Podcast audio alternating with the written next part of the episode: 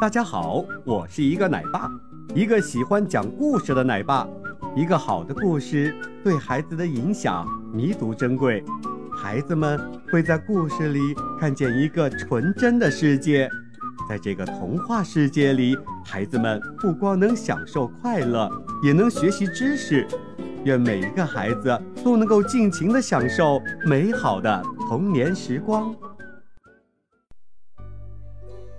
十二生肖的第一位。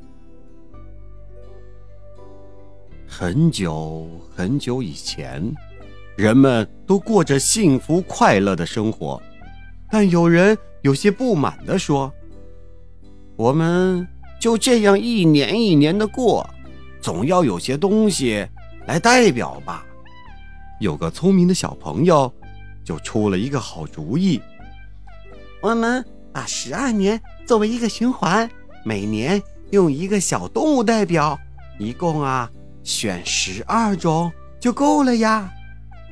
大家都夸这是个好主意。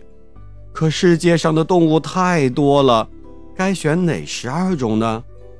最后，人们决定定好一个日子，让动物们来参加，就选先到的那十二种。报名那天，老鼠起得很早，牛也起得很早，他们在路上就碰到了。牛个头大，迈的步子也大；老鼠个头小，迈的步子也小。这老鼠啊，跑得上气不接下气，才刚刚跟上牛。老鼠心里想：路还远着呢，我快跑不动了，这可怎么办呢？他脑子一动，想出了一个好主意来，就对牛说。牛哥哥，牛哥哥，我来给你唱个歌。牛说：“好啊，你唱吧。”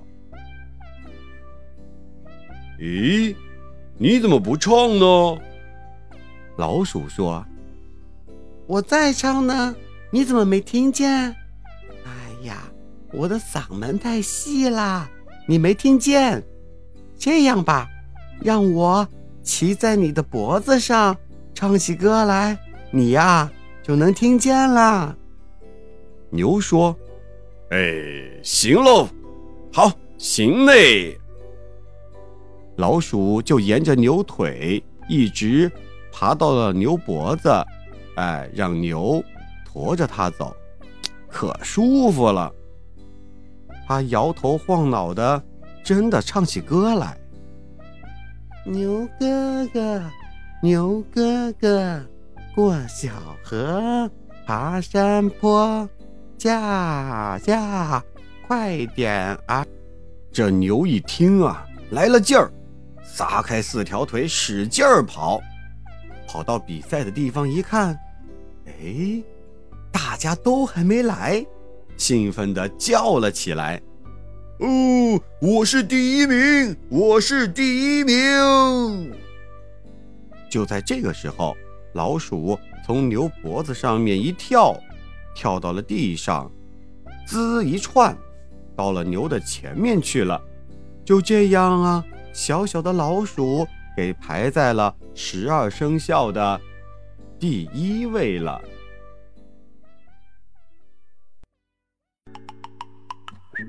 好的，今天的故事就讲到这里。小朋友们，在这个故事里，你学到了什么呢？记得和爸爸妈妈去分享哦。我们下期再见。